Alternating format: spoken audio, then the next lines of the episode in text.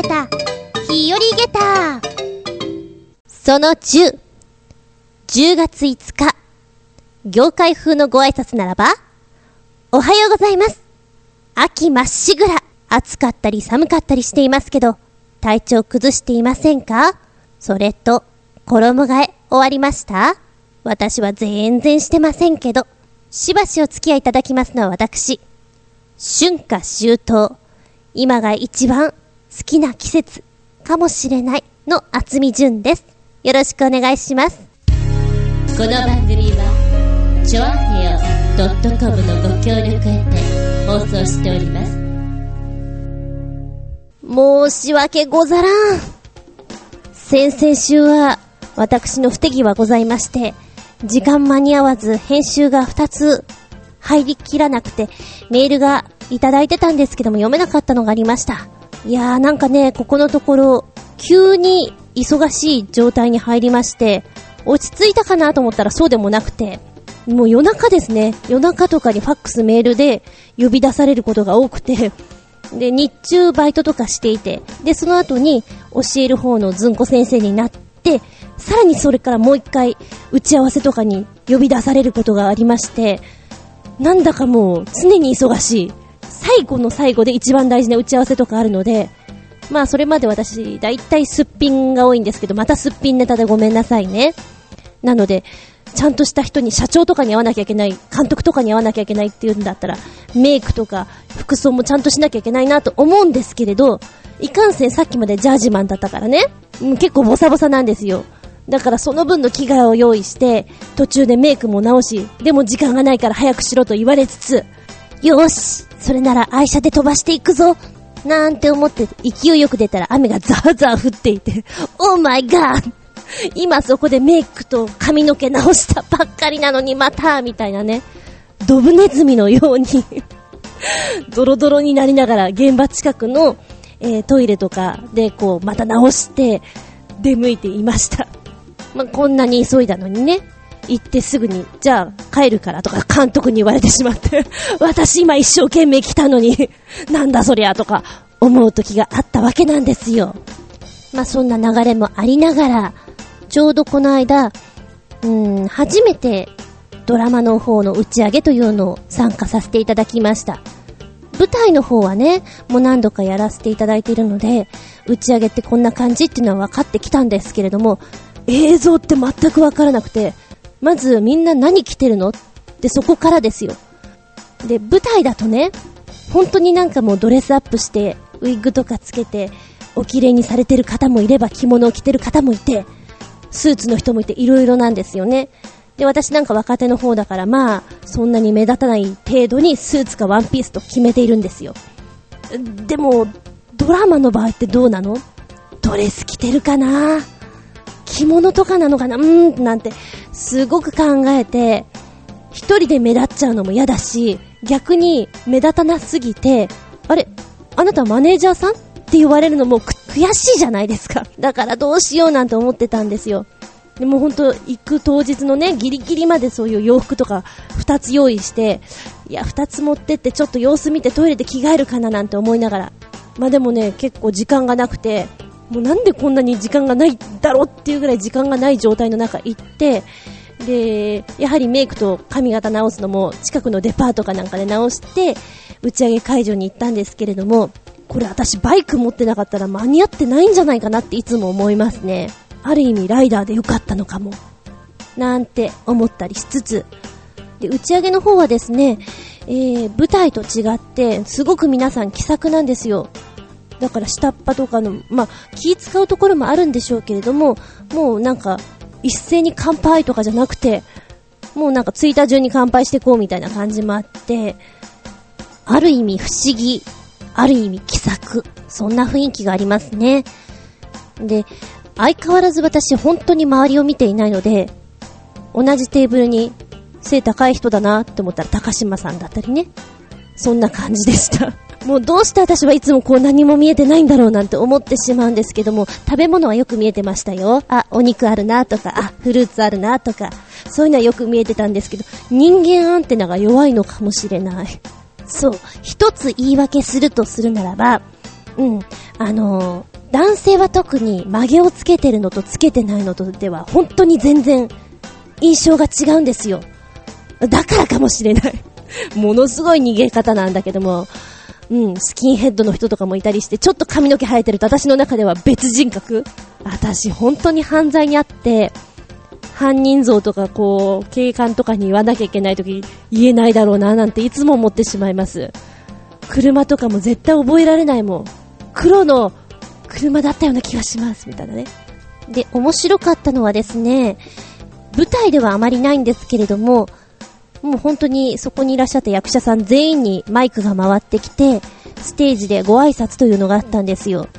ねえ、私のようなペーペーが。まあ喋るんだったらちょっと面白おかしくなんて思いながらやってみて、笑いが取れたからオッケーみたいなね。なんかそんなとこで喜んでる私ちょっと芸人みたいな思いながらやってました。まあまあ、そんな感じで、ずんこのドラマ打ち上げ初は終了していきました。そう。まだね、ドラマ見てない方、よろしければ見ていただけたら嬉しいです。視聴率が少しでも上がれば、続編ができるかもしれないです。NHK さんは結構そういうのやってくれるので、えー、もし続編ができたならば、私も女郎の中で出られるかもしれない。ということで、もしよかったら見てください。ちょこっと宣伝。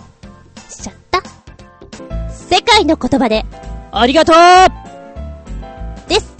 今日のありがとうは、スワヒリ語のありがとう。スワヒリ語を使ってるお国柄。こちらは、タンザニア、ケニアなどが挙げられます。アッサンテ、アッサンテ、もう一つ言い方がありまして、アッサンテーニ、アサンテーニ。えー、ちなみに私の覚え方は、アッサンテ、アッサンテ、あさって、あさって、あさってさってさってさって、さては南京たますだれ。ごめん。ちょっと我を見失ってしまった。いや、湿気湿気。ちょっと。えー、だけどね、役者さんなんかは、ファーストインスピレーションでこの言葉とかは、自分で受けたイメージで広げるのが一番覚えやすかったりするんですよ。もう本当に関西弁とか入ってる時は私がこれに頼りっきりですからね。うん。私の台本とか大変なことになっています。ちなみに、今やはり若者言葉では平板に喋ってしまったりするのが本当に流行っているんですけども、門番っていう言葉、警備さんなんです。門番。これ、若い子に言わせると、門番、門番、門番っていうイントネーションになったりするんですよ。で、お稽古とかで、いや、門番じゃないよ。門番だからね。門番、門番、今番。そういう風に教えてます。音なんですよ。ファーストインスピレーションなんですよ。いや、そんなバカなことは置いといて。さあ、それでは1分間のチャレンジです。今日は、先ほどスワヒリ語、ケニアとタンザニアで喋ってるんですよ。公用語なんですよってお話したかと思うんですけれども、ケニアをご紹介。それでは皆様は地図をご覧ください。ご紹介するのはケニアでございます。私はストップウォッチを用意する。用意、スタートケニア共和国、通称ケニアは東アフリカに位置する共和制国家、首都はナイロビ、アメリカ大統領のバラク・オバマ氏のお父さんのふるさとでもありますよ。サファリという言葉はケニアで生まれました。スワヒリ語で旅を意味します。ケニアには見渡す限りに続くサバンナ、万年雪を抱くケニア山、他の旅先にはないたくさんのユニークな体験ができます。大草原を悠々と横切る動物たち、時間が止まったかのような伝統文化、手つかずビーチ、美しい珊瑚礁、赤道直下に広がる雄大な森、そして熱い熱い砂漠地帯。行くならば、そう、観光するならキリンに餌付けができる触れるジラフセンターはおすすめですよ。世界有数の野生動物の宝庫、マサイマラ国立公園。ここはビッグファイブと呼ばれるライオンやヒョウ、バッファロー、クロサイ、ゾウに運が良ければ出会えます。また9月から嘘。7月から9月にかけては、タンザニアにセレンゲティ平原から、マラ川を数百万頭ものヌーやシマウマが大移動します。そしてそして、行くなら、マサイ族の村訪問。これは忘れちゃなんねえな。マサイ族の村では皆様を歓迎ダンスで迎えてくれる有名なマサイジャンプ。あと数行だったのに。あと数行で終わりだったのに。噛んでしまったから残念です。えー、マサイジャンプ。ジャンプをすることによって、歓迎の意を出してくれるというものなんですけれども、行ったらあなたもジャンプしてみようみたいなことを最後に言いたかった。いやいや、残念。もうちょっとだった。次回も頑張る。ということで、世界の言葉でありがとう。スワヒリ語で、タマスダレ。うんアサンティでした。メッセージタイム。一発目のお便りです。新潟県のヘナチョコヨッピーさん。ずんこさん、こんにちは。こんにちは。さて、前回の放送でずんこさんのノートパソコンがパンク寸前とか、それが心の奥で引っかかっていて気になって仕方ないので質問しますが、どんなノートパソコンなのかわかりませんが、Windows だとしたら、こまめにディスクのクリーンアップはされていますか？もしされていないなら、書斎オプションでシステムの復元とシャドウコピーをクリーンアップすれば、かなりディスクの空き容量は増加するはずです。それをやってて、パンク寸前ならやっぱり必要ないと思われるデータは安全策を考慮して DVD なり USB なりコピーしてから消去するべきだし、それも嫌なら大容量外付けハードディスクに全部データを移してみてはどうでしょうか。それか新しいパソコンを購入して古いのはそのままキープってのもいいですがね。笑い。ずんこさんのパソコンをなんとか元気にしたいと思っているリスナーより。それでは、ごきげんようシャラララララかっこ。これは僕のオリジナル挨拶で、ラジオ投稿リスナーは星の数ほどいると思いますが、最後に、ララララララや、シャララララって締めるやつは、まずいません。笑い。これが僕の個性なのです。アッサンティ。はい。先週の放送でもお話ししたんですけども、ノートパソコンでいつも収録をしてたり、外で作業したり、台本書いたりしてるんですが、本当に具合が悪くてですね、空き容量がずっとここのところ100とか200なんですよ。もうほんとなくて。で、先週の放送の間には何回もこうゼロになっちゃって、え、意味がわからない。もう音楽データも全部消して、必要と思われる画像も全部消して、あとなんかあの、お前はなんか使わなさそうだからとりあえず消しちゃうっていうのはいくつか消してしまって、でもあんまり増えないんですよね。ギリギリやっても1ギガいかないんですよ、空き容量が。で、すぐにまたいっぱいいっぱいになってしまって、昨日までね、やっぱりまた200ぐらいになっちゃったりなんかして、もうダメかもしれない。これは外付け買うしかないの？って思っていて、このクリーンアップをやってみたんですよ。そしたらあった。あら不思議 !2 ギガも2ギガも開いたんですけど、これどこからどう開いたのかわからないんですけど、あんなに私が苦労して、あっちこっちこう、USB とかに移動したのに、すごいね。なんかこう、お布団を圧縮袋でギュッてやった感じですかね。でもやっぱりそれでもまだ2ギガしか空きがないので、もっと開けたいんですけれど、なんかこの英語で書いたり、たりするソフトは本当にお前使ってんのか使ってないのかさっぱりわからなくて、で、1個消しちゃって、起動した時にいつも出てくるやつが出てこなくなってしまったりした子がいるんですよ。あと出てくる子がいて、これは私がやってはいけないことをやったから君たちは出てくるのかな？なんて思ってるんですけど、若干、めんどくさくなりつつ、もうね、さっさと怪獣先生のところに行けばいいんですけどね。近くはうろうろしてるんですよ。えーと、今朝も、2時半 ?3 時ぐらいか、浦安、かっ飛ばしてましたけど、通過点に今なってるので、ねえ、怪獣先生って行けば絶対早いんだろうなって思います。ものすごい苦笑されそう、これはねって。恥ずかしいな、そういうの。ありがとうございます。少し容量が出てきました。助かってます。続いてのメッセージ、コーチアットワークさんから、メッセージ、お邪魔します。いらっしゃいませ。猫の捕獲器。一度猫の匂いがつくと、賢い猫は捕まりにくくなったりするようです。ちなみに私、網での捕獲を手伝ったことがあります。私がおとりになっている間に、後ろから網でバサッと確保。病院に連れて行って治療してもらいました。しかし、捕獲に関わると、しばらく猫に嫌われるんですよね。私は散々撫でまくって、やっと許してもらいました。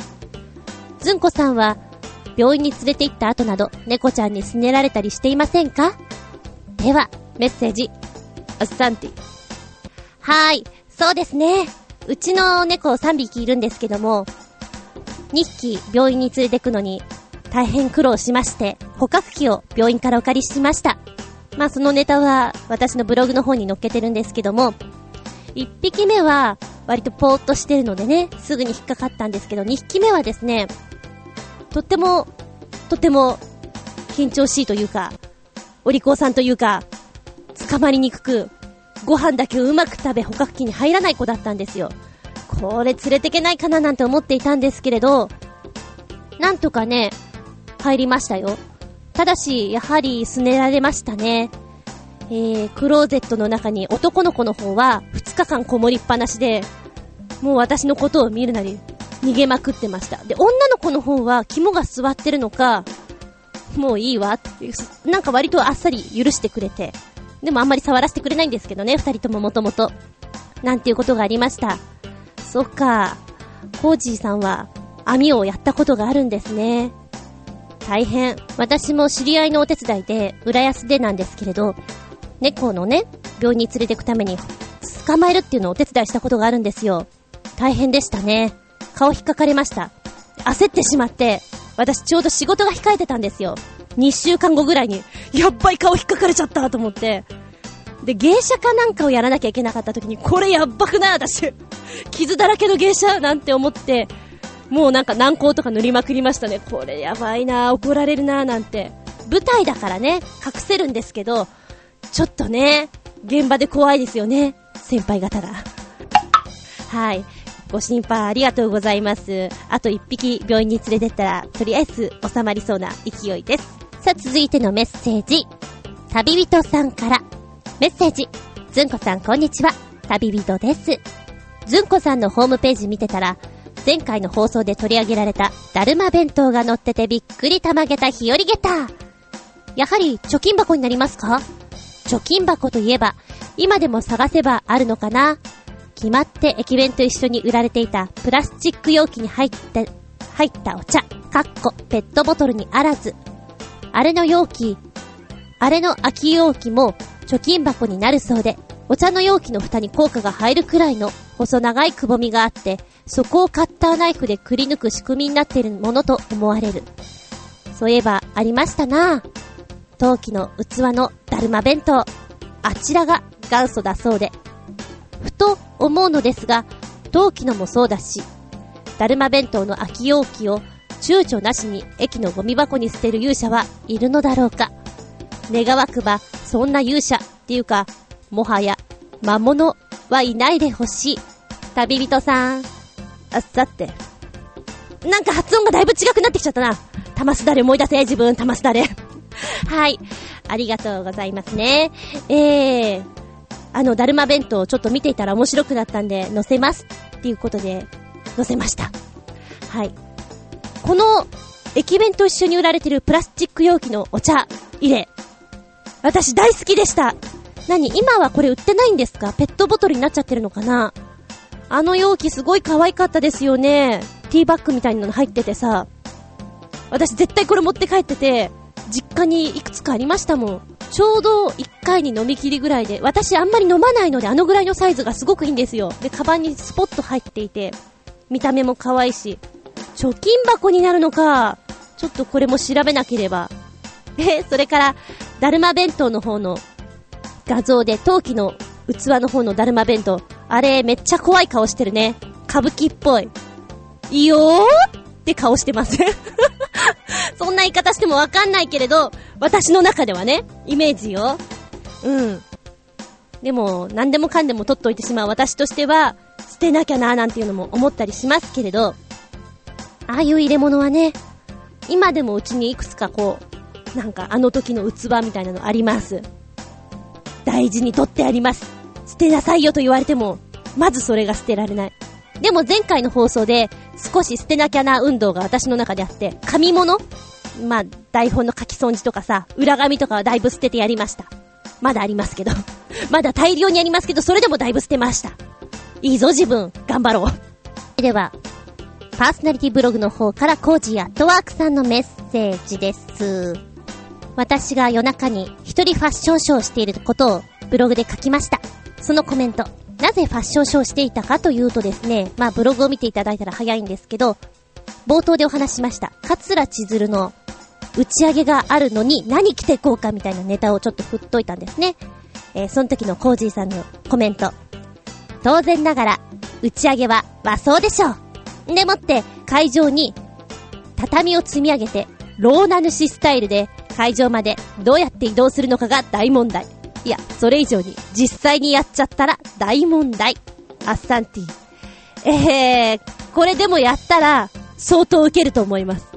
あつみくんいいね。次もよろしく頼むよって来るんじゃないかなぐらいに。意外に打ち上げの時は何でもありですね。えー、実際面打ち上げの時には、番組の中でね、歌を歌ってくださる方が来て、生演奏でエンディングをね、歌ってくださって、で、監督も、いつもエンディングは途中でカットになっちゃうから、最後まで聞いたの初めてだったよって言ってましたね。うん、なんか、こういうのもありなんだなと思って、面白かったと思いますよ。もし会場に畳があるならばあつみくん、ローナ主に次なりたいのかみたいな感じで。すごいアピールですよね。大アピールだ。アッサンティびっくりたまげた日和げたでは、皆様からのメール、コメント、いつでもお待ちしております。あつみじゅんのブログの方からメールフォーム、ポチッと押していただいてくれても構いませんし、チョアヘヨのパーソナリティブログのコメントを残していただいても構いません。ホームページの方からでも構いませんよ。ぜひぜひ、どんどん、ガシガシ、送ってください。ちなみに、直接メールアドレスがこちら。geta アンダーバー zun geta アンダーバー zun アットマーク yahoo.co.jp 今、ふと思いついたらできちゃったので歌ってみちゃう。geta アンダーバー zun アットマーク yahoo.co.jp がアドレスさ。覚えた？ぜひぜひよろしくです。ただいまより、ずんこ先生のレッスンを開始いたします。ずんこ先生の本作り。ある日、くまさんに、の後半戦行ってみたいと思います。いやー、これ読んでると、稽古場で一人四役をやっていた時のしんどさを思い出します。うふふ。さあ、ちなみに、前回はどんなところで終わったのかというと、くまさんを見つけたのは、一つはベンチの下、もう一つは砂場というのを聞いて、カイ君が砂場に行ってくるね。と言って、砂場に走って行ってしまったところ、までです。その後、行きますよ。用意。はい。カイ君が慌てて戻ってきます。今ね、あっちにおまわりさんがたくさんいるんだよ。テレビみたいでかっこよかったよ。ねえ、おまわりさんにこれ渡そうよ。そうだね。今言ったら怒られるよ。なんで？泥棒が逃げてるんだって。砂場にいたらね、危ないから帰りなさいって怒られちゃったよ。泥棒がいるの？うん。か、帰ろうよ。怖いよ。すると、遠くから話し声がします。も、もしもし、あ？あんた、一体どうなってるんだ？三人は女の電話の声に驚きます。ねえ、し、誰か来るよ。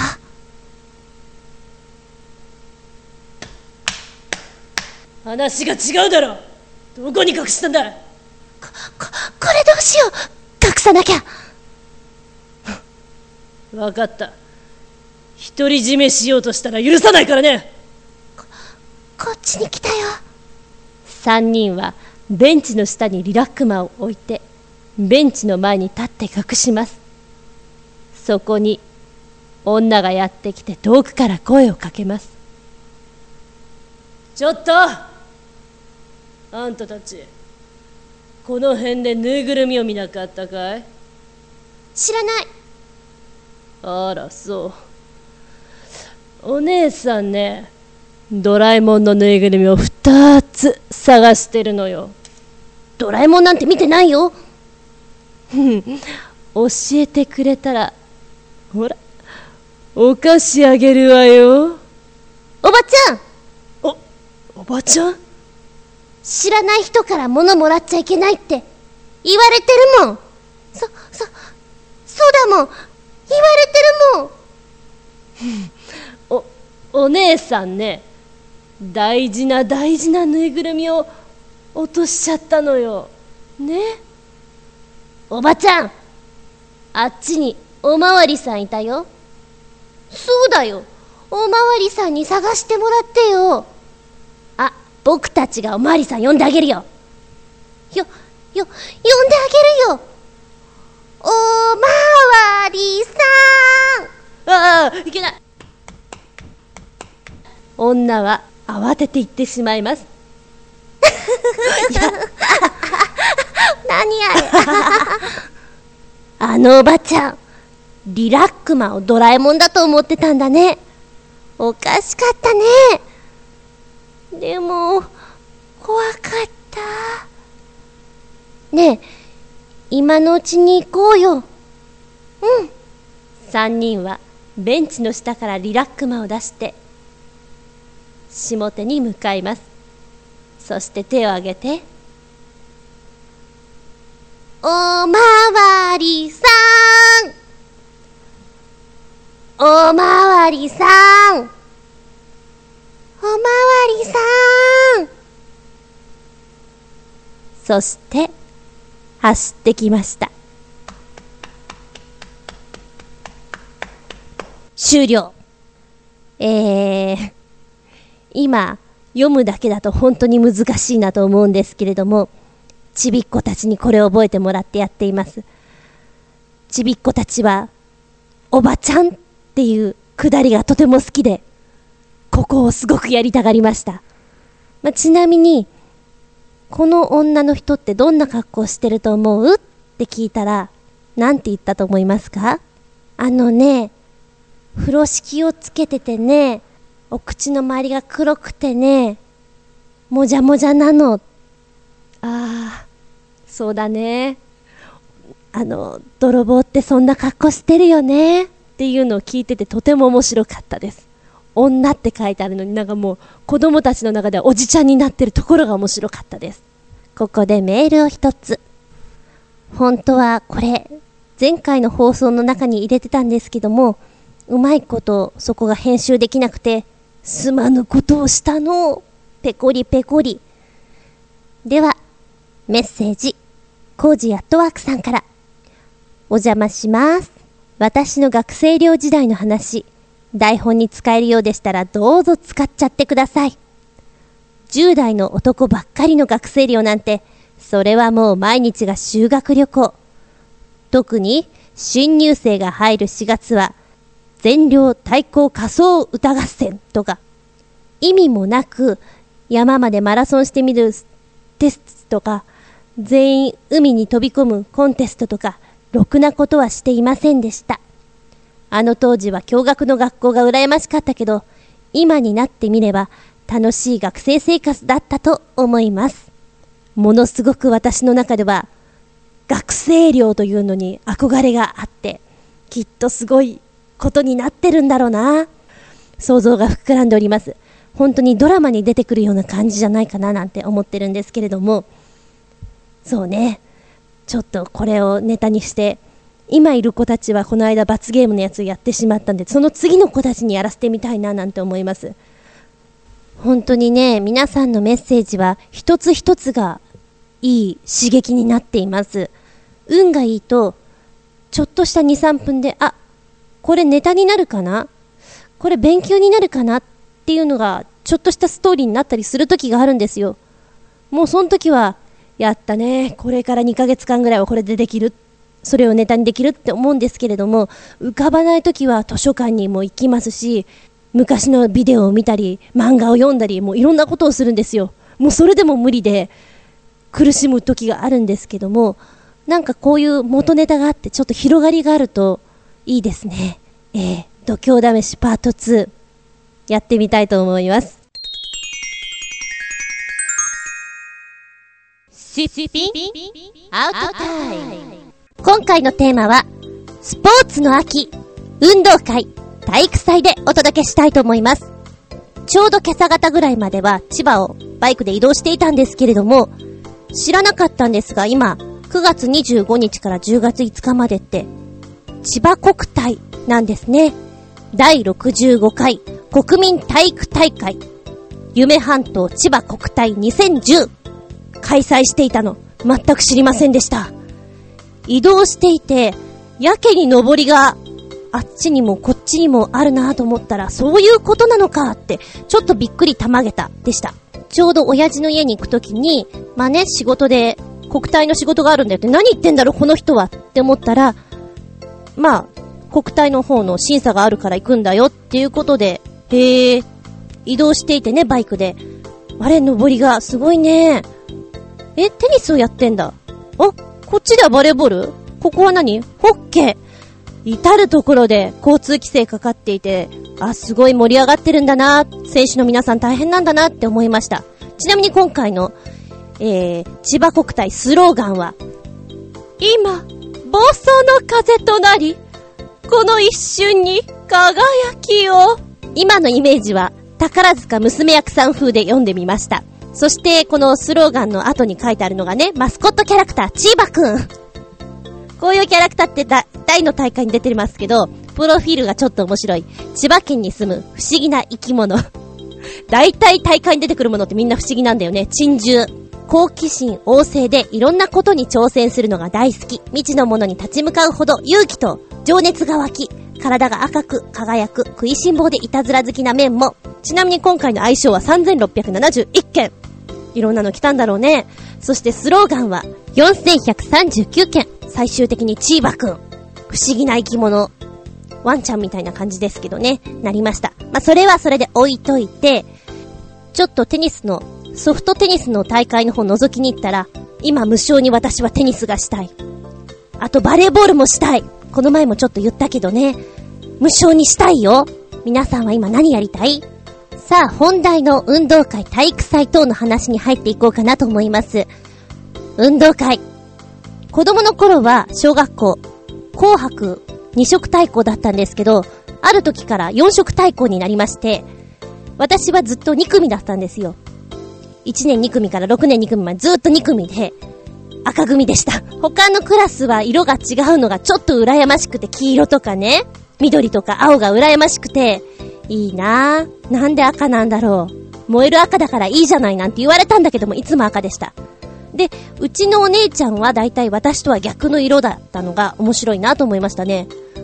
わざと振り分けてんのかななんて思いましたけど、ちょうどね、紅白二色対抗の時には、まあ、応援合戦とかも2色でやったりするんですが、4色対抗になると、応援合戦が異常に大変なことになるんですよね。エールを送るみたいなのが。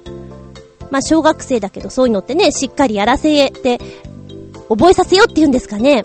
で、子供の頃は、運動会の、うん、あの、応援で、チアガールとかがすごく好きで、やってましたね。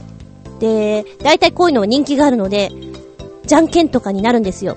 で、2年間 ?3 年間ぐらいは連続してやれたのかなで、高学年に入ると、もうできなかったんでいいやと思って、音楽委員会、音楽クラブで音楽担当、ちょっと楽をしようかなと思って、なんで楽なのかっていうと、音楽委員会は、まあ、音を演奏するので、更新とかしなくて済むんですよ。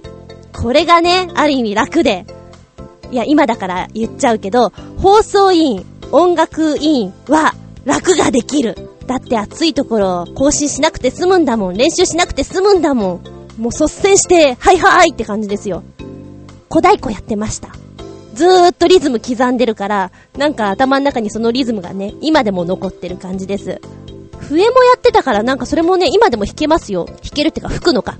懐かしいな。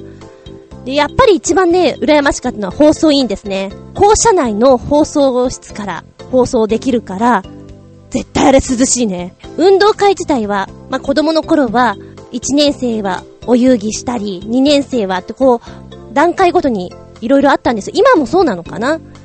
で、組体操とかが入ってくるぐらいになってからしんどいんですよね。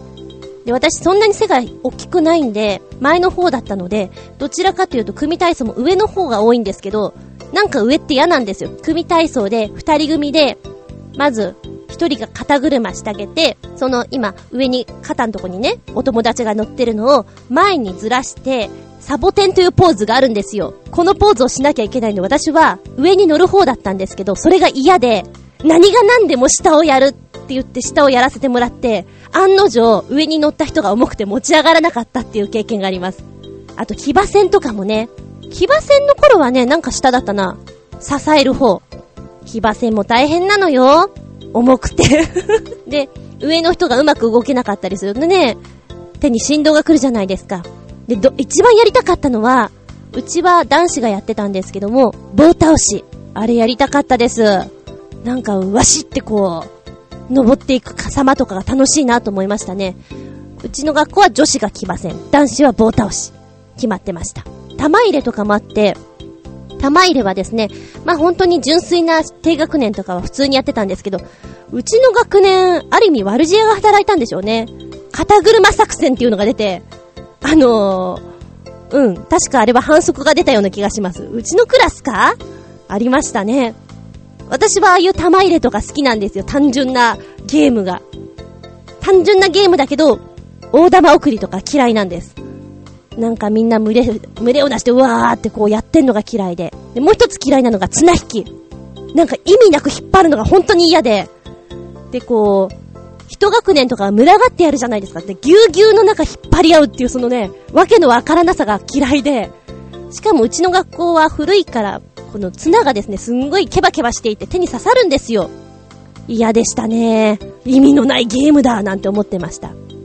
で、うちの学校はなかったんだけども、えパン食い競争とかね、憧れました。障害物競争とか。で、ちょうど、地域の方の運動会の方では、パン食い競争とかあって、だけどパンは生でくっついてるんじゃなくて袋がついてるんですよ。で、袋のまんまかじれっていうことなんですけど、それ意味あるかなって子供の頃に思いましたね。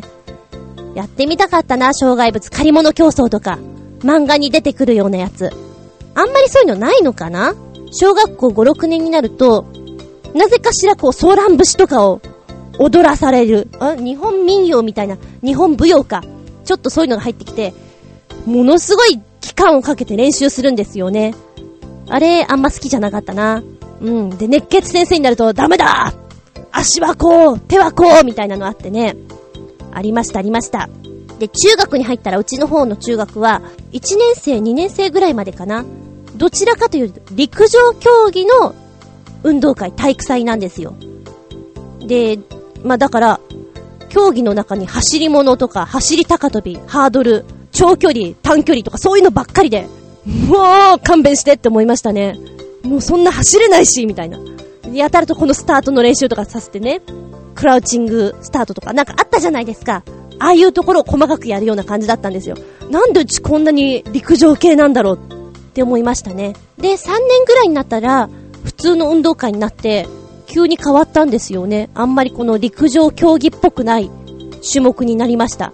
だからといって、別にお遊戯をするわけじゃないんですけども、もうちょっとソフトな感じになりました。ハードルとかがなくなったイメージがあります。でもやっぱり学校の周りを更新する、更新っていうのがあって、かったるかったな。中学の頃は、うちはね、9クラスあったのかなだから、給食対抗。もう鉢巻きの色もなんか鮮やかじゃない色。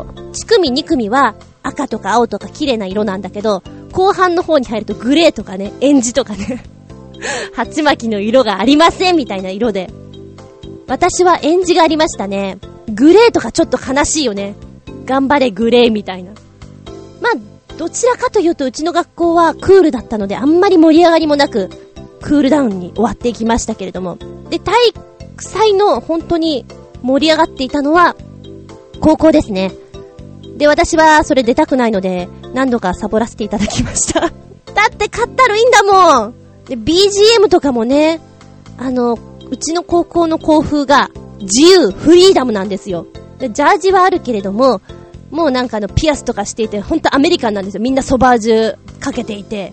もう男子もなんか、すごい T シャツにダランダランな格好してパンツ出してるような感じの学校で、そんな中、体育祭、なんかロックかなんか流れていて、めんどくさかったな。多分一回ぐらいしか出てないな。暑いなこんな中やりたくないなっていうことで、うん、あの、さりげなく消えていったような気がします そんな時もあったさ。さあ、ここでメール読んでみようかな。新潟県のヘナチョコヨッピーさん。スポーツの秋。やってみたいスポーツある？僕は野球がしたいですね。一塁手が子供の時からの得意分野ですが、ピッチャーもできますよ。実は、僕は今でも草野球のサウスポーのピッチャーをしていますが、春に投げていて、左肩に激痛が走り、それ以来全く投げてないばかりか、草野球にも参加していません。肩が治ったら、また投げる気満々ですが、今度は腰痛とか、背筋痛も出てきて、肩が治ったとしてもなかなか投げられないし、バットを振るのも難儀なのが実情です。つまり、今年の秋は何もスポーツはしませんし、できません。悲しい笑い、はははは。ということで、テレビで地元のサッカー J1 リーグのアルピレックス新潟を応援するのが今一番の楽しみです。笑い、きたーお笑い、どうも背筋痛ですじゃなくて、背筋痛か。そうね、痛いって言ってたもんね。テレビで見るのも、まあ楽しみっちゃ楽しみですけども、そうか、野球ね、早く追い出せ、背筋痛。そして、運動会体育祭好きな競技は？強いて言えば、800メートル走とか、1500メートル走とか、短距離走でもなく、長距離走でもない、中距離走が得意でしたよ。マラソン大会では途中まではトップでも、急に失速してしまうタイプでした。またまた悲しい笑い。はははははは。逆に嫌いな競技はということで、リレーです。わかるリレー嫌いだった。あの、リレーのバトン渡すコーナーとかすごい嫌いだった。微妙にこう、速度調整しなきゃいけなかったですね。ちょうど自分の時に抜かれたりした時のこの申し訳なさ。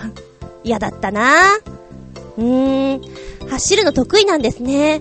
中距離走とかすごくしんどいじゃないですか。一番やりたくない。とりあえず、ヨッピーさんは背筋痛を追い出せーおーあっさんて。続いてがコージーアットワークさんのスポーツの秋やってみたいスポーツある？ということに対しては、お邪魔します。私がやってみたいスポーツ、それはバスケットボールです。学生の頃、部活でずっとやっていましたが、卒業してしまうとなかなかプレイする機会がありません。社会人クラブチームも根性や方針が合わなかったりで参加するのも難しいものがあります。ずんこさんはバレーボール経験者ということなので分かっていただけると思いますが、懐かしくてもう一度コートに立ってみたいのは本当なのですが、あの、吐くまでやる練習はもうしたくないのも本当なんです。自転車のダウンヒルなんかは一人でできるからいいんですが、団体競技独特の全員が噛み合うと実力以上のプレーができる快感は独特で死ぬまでに何かの競技にもう一度味わってみたいと思います。ゲートボールとかになっちゃうのかな？では、でもう一つ、運動会、体育祭好きな競技は？というところには、お邪魔します。体育祭で思いっきり好きだったのは、騎馬戦です。全寮制男子校の騎馬戦は、商品がなんと豪華なインスタントラーメン一箱。そりゃもう気合の入り方が違います。無駄に、ガタイのでかい私は、正面の馬、両脇の馬は陸上部、乗り手には小柄な空手部、ひたすら走り回って相手の後ろにつき、引き倒し回って生き残る作戦で関東賞をもぎ取りました。勝負がついて、なんだかお腹が痛いのを見てみると、私のジャージの腹部にサッカー部の靴跡がくっきり。あんな乱暴で楽しくて疲れる競技、もうできませんね。では、ちなみに嫌いな競技は？私はリレーが苦手でした。ただ走るだけというのが好きではなかったので、上級生に部活の走り込みでも何か別の要素、かっこ、ランニングの最後部になったら何かギャグを言って誰にも受けなければ一番前までダッシュ、受けたらゆったりランニング続行とか取り入れたりしていました。今思うとあまり部員には評判が良くなかったような気がします。ありがとうございます。おー、バスケットボールバスケットマンですから。そっか。バスケって相当しんどいスポーツだよね。あれ走り回って。なんか、とてもできない。しかもあのゴールにこう入れたりなんていう、とてもできないちなみに私体育の時間に、バスケがあって、こうゴールしなければ帰れないっていうのが本当に嫌で、フリースローとか本当に嫌なんですよ。入らないんだもんだって。いつまでもやってました。いつまでもレイアップ。いつまでもレイアップ私やるよみたいな。もう次の時間間に合わないんじゃんっていうぐらいやらされましたね。相変わらずうちの学校は体育に厳しい。バスケットボール。やはり社会人クラブチームなんかはね、難しいんだろうなと思います。だからママさんバレーとかはさ、結構皆さん仲がよくやってらっしゃるけど、それ以外のね、ところは難しいだろうなって本当に思います。うーん、やりたいなっていうのは思いますけどね、ゲートボールも難しいって言いますよね。ぜひ、今からやったら結構いい成績残せると思いますよ。体育祭。ね、体育祭騎馬戦。やはり、どうも騎馬戦はよそで聞くと男子がメインみたいですね。うちの学校が変わってたのかな？でも男子がやると相当荒っぽいんでしょうね。これ、かなり最強じゃないですか？陸上部が足。そして乗り手が空手部。ねえ。何？これルールとかないんですか？蹴ったりしてはいけませんとか。一応、うちの学校は、髪の毛とかは引っ張ってはいけませんみたいな、そういう簡単なルールはあったと思うんですよね。乱暴にしてはいけませんみたいなものはあったと思うんですけど、男子校だもんね。相当やんちゃなんだろうな。なんか、すごそう。本当に合戦のような、うわーそんな感じかしら。やはりあれは、中学高校がピークでしょうね。体もほら、しっかりできてきてるから、ある意味怪我人続出、なんじゃないかしらそしてリレーが苦手ということだったんですけど、リレーが得意な人の方が、てか少ないような気がします。また、あれですね。この面白いランニングしてるじゃないですか。ランニングの最後尾になったら何かのギャグを言う。この発想素晴らしい。ちょっと使いたいけどどこで使うんだろう私。もし私が今大学の頃の劇団にいて同じようにランニングとかしてたんですけど、これやってましたね。今戻れるならば昔の自分に教えてあげたい。このネタ面白いよって。あさって。もう今また玉すだる思い出したよ。続いてが、旅人さんのメッセージ。スポーツの秋、やってみたいスポーツある？には、私にとってスポーツは、無縁な人間であるが、またやってみたいスポーツが一つ。冬ではあるが、スキーです。昔、私の兄貴とスキー旅行へ行ったことがあります。もちろん鉄道で。私は下手ではあったが、それなりに結構楽しめたが、兄貴はもうコリゴリな顔をして帰宅してました。もう10年以上スキーをしていないわけで、またやったとしても、当時の頃のようにうまく滑れるだろうか。こんな私もあと1ヶ月で39歳に。ああ、年は取りたくない。もう一つ。運動会体育祭好きな競技は？のコメントに、基本的に私は運動音痴なので好きというか、こういうのしか出られないのが一つ。障害物競争。一番印象があるのは、粉の入った箱の中からキャンディーを手を使わず口だけ探すというもの。おかげで顔面、粉だらけ。逆に嫌いな競技は？長距離走。あれで一度走行中に倒れかけた。ありがとうございます。来たー障害物競争憧れの障害物競争やりたーいすごく楽しそう。平均台とか登ったりするんでしょ？あのー、はしごをくぐったり、あれ違う？網の中とかくぐったりするんでしょ？やりたいなうちの学校も今度やればよかったのに、二人三脚とかもなかったような気がする。ムカデ競争はあったような気がする。ムカデ競争嫌いだった一人はみんなのために、みんなは一人のために、まさにそんな気分だけど、崩れ落ちたりすんのが本当に嫌だったなありがとうございます。こういうの読んでるとすごく自分の中でも、あん時はっていうの思い出が、ふつふつと蘇ってきます。旅人さん、歳は関係ないよ。いつでもできるよ。好き。昔はじゃあ結構やってたんですね。うん。好きなんていうのは一回やってしまったら割とうまくできるって聞きますよ。ぜひやってみてください。私なんか一回しかやったことない。で、周りがやらなくなってしまったから生きようがない。でもやってみたいなってちょっと好きは思います。なんか現地に行ってしまったら、スキー教室とかありますよね。もうそれに入ってしまったらって言われるんですけど、なんだかんだこう仕事が入ってしまうのがお正月とか春先だったりするから、怪我しちゃうとなんだな、雪焼けしたらなんだなっていうことでずっと行けなかったんですよね。うん。でも、私もやってみたいですよ、ウィンタースポーツの一つとして。ありがとう。体育祭運動会で嫌いだったのは、ブルマーになること。今はブルマーってないんですよね。まあまあ、だいたい私の話を聞いてるとお年がわかると思うんですけども、待ってる時は別にジャージでもいいんですけど、いざ走ったりする時はブルマーなんですよ。寒くてもブルマーなんですよ。それが嫌でね、本当に寒いんですよ、あれ。男子は短パンとかだからいいと思うんですけど、嫌だったなあれ。で、チアガールとかでもブルマーなんですよ。スカートじゃなくてブルマー。いいじゃんスカート履いてもそう思いましたよ。ただし、先ほど言ったような、校風が自由な高校生の頃は、皆様それはそれはすごい格好になっておりました。まさにチアでしたね。で、よくテレビとかドラマとかでね、やってる感じの運動会だと、親御さんと一緒にお弁当を食べるシーンっていうのを見たことあるんですが、うちの学校は一切そんなことはなく、運動会でも体育祭でも給食でした。いつもと変わらない給食。なんかつまんなかったな。あのお弁当食べるの楽しそうだなって思いましたね。ええー、あとね、音楽で言うと、小学校の頃はやたらと天国と地獄とかがね、ずーっとエンドレスで流れてるわけですよ。で、中学は、まあ、どちらかといったように、さっき言った陸上競技っぽかったので、あんまり音がない。よーい、スタート、パーンみたいな、ずっとあんな感じなんですよ。もう、長距離になったら何 ?3 キロとかずっと走ってたりするでしょ？見てるのもつまんないですね。ぐるぐるぐるぐるみんなバターになっちゃうんじゃないの？そんな気分ですよ。で、中3ぐらいになって、えーと、まあ、ちょっと運動会っぽい趣向になった時に、渡辺美里さんとか、あと、誰？あの、名前出てこない。ランナーとかがすごい流れていたイメージですね。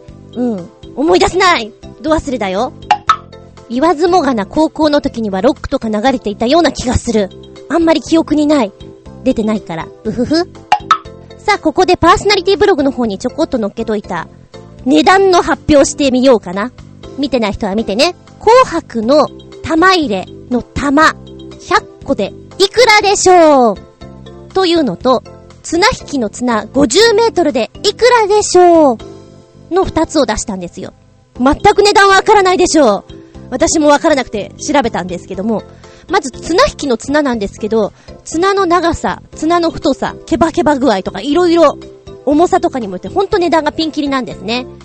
で、50メートルって言ったらかなり長い方だと思うんですけども、そうですね。正解は3番の9万5千円が正解でした。えー、一番高いところで見たら、11万250円。ちょっと高級な感じ安いとこで見たら、8万8200円っていうのもあったんですけど、間を取って9万5千円。だいたい50メーターだとこんな感じ。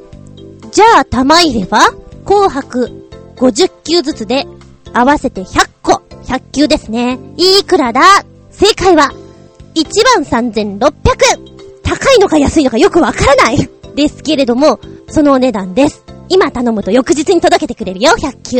やったー。カゴはカゴでまた別だからね。お値段別個ですよ。玉だけがこの値段。あれだから実は1個とかなくすと、結構痛いんですね。知らなかったけれど。まあ調べてたらね、養殖対抗用とかでもいろいろ玉があったんですけど、まあやらないと思うけど、うちの中学が玉入れをするとなったら、給食なきゃいけないから大変だ。絶対できないね。そう、今ふと思い出したので行くと、雨天決行とか中止とかよく言うじゃない？そういうのを経験したことあります。午前中は運動会やったんだけども、途中で雨降ってきちゃったから中止になってしまって、その後授業なんですよ。で、次の日、やはり午前中雨だったんで、夕方ぐらい雨が止んできたんで、その続きをやるみたいなね。これ意味あるのかなーなんていうのを思ったことあります。3日間ぐらいかけてやった記憶があります。もうなんかもう改めちゃおうよとか思っちゃいますね。むしろ最初からやっちゃおうよみたいなね。ただ、やはり小学生になると、親御さんがやはりお遊戯を見たり、写真撮ったり、思い出の一つをやりたいんだろうなっていうことでクレームが来るのかなだから、何が何でも全校生徒のこう、種目をやろうっていう腹じゃないかなって思うんですけど、うん、懐かしいね。ちなみに何の因果かわからないけど、リレーの選手だったこともあります。嫌だったな放課後の練習、嫌だったなそんな思い出を語りつつ、すっぴんアウトタイム、本日は、スポーツの秋、運動会、体育祭の話をしました。ああ、ブルマーは、切なかったな。びっくりたまげた、日和げた。まずは最初に、メッセージの方から、これも、この間、ご紹介できなかったやつです。コージアットワークさんから、メッセージ、お邪魔します。先週末、カメラ背負って自転車こいでたら、いきなり息切れがして、汗が全身から吹き出し、あっという間に体力オールアウト。こ、これが老衰ってやつかと、しぶしぶ予定コースを中断して家に帰ったら、熱がありました。笑い。8度9分。風でした。ああ、びっくりたまげた。日和げた。というコメントでした。前回ご紹介できずに、申し訳ない。堪忍堪忍。自分で自分の体調に驚くことってありますよね。こんなに調子悪かったのか。わかりますよ、それ。ある意味でも気づかない方が頑張れたりしますよね。サラリーマンなんかそうなんじゃないですか？体温を測っちゃうと自分で具合悪いの明らかに分かってしまうからあえて測りませんみたいな。ありがとうございます。でもね、今の時期寒かったり暑かったりでぐぐっと体力落ちたりするから、そこんところは頑張ってね、チェックした方がいいかもしれませんよって私が言うなって感じなんですけれども、ちなみに、下駄、いくつぐらいな感じでしたか？私は、元気元気ってバイトをしていた。あれは、大学生ぐらいの時かな？なんか背中寒いなとは思っていたんですけど、お家に帰ったらやっぱり39度ぐらいあって、自分でびっくりしたね。おっとっと、来てたんだっていうね。なんかその自分の中の空回り具合っていうかさ、それがちょっとわからない。ある意味危ない。そんな状況でした。あの時の私の玉下駄具合は、下駄4つですね。この番組は、ちょあへよ .com のご協力へて放送しております。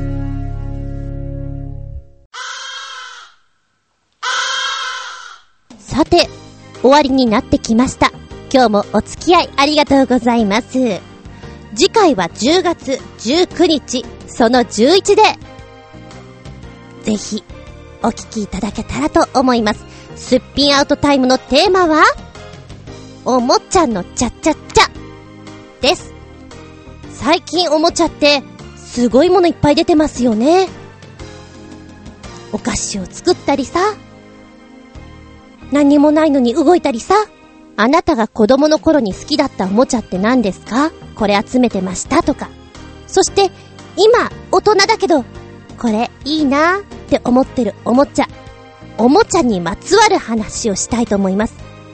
ぬいぐるみとかでもいいですよ。はい。ぜひ、おもちゃのちゃちゃちゃ。こんなおもちゃ作ってほしいんだよね。このおもちゃ高くね？おもちゃネタください。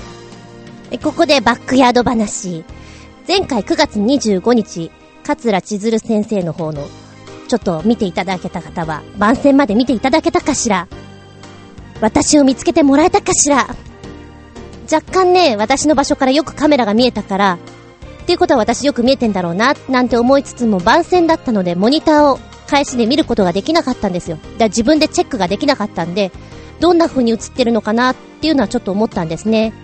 で、その時はですね、えー、午前中の撮影が終わって、早巻きだったんで少し早めに終わりました。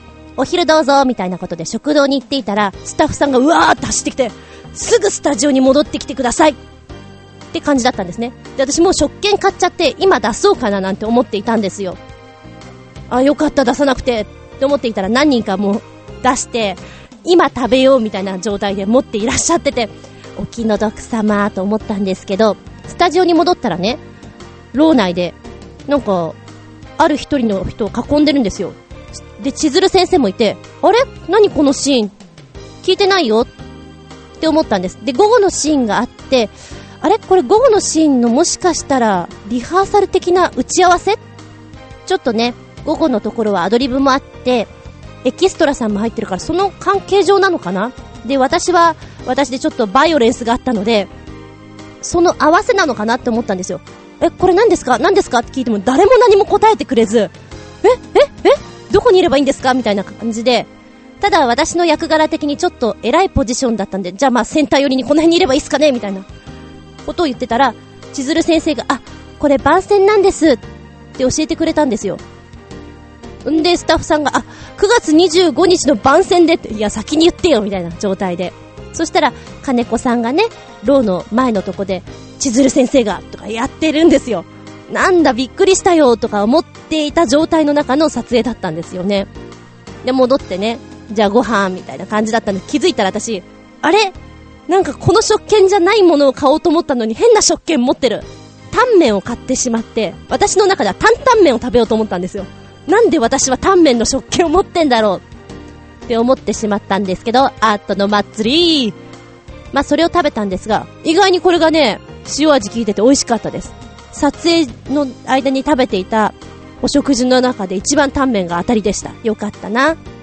ラーメンを食べると顔がテカテカになるので、脳内のシーンがよりリアルになるんだよってメイクさんが教えてくれたんで実行してみました。えー、本編の方では8話から出るので、まだ興味がある方は見ていただきたいなと思います。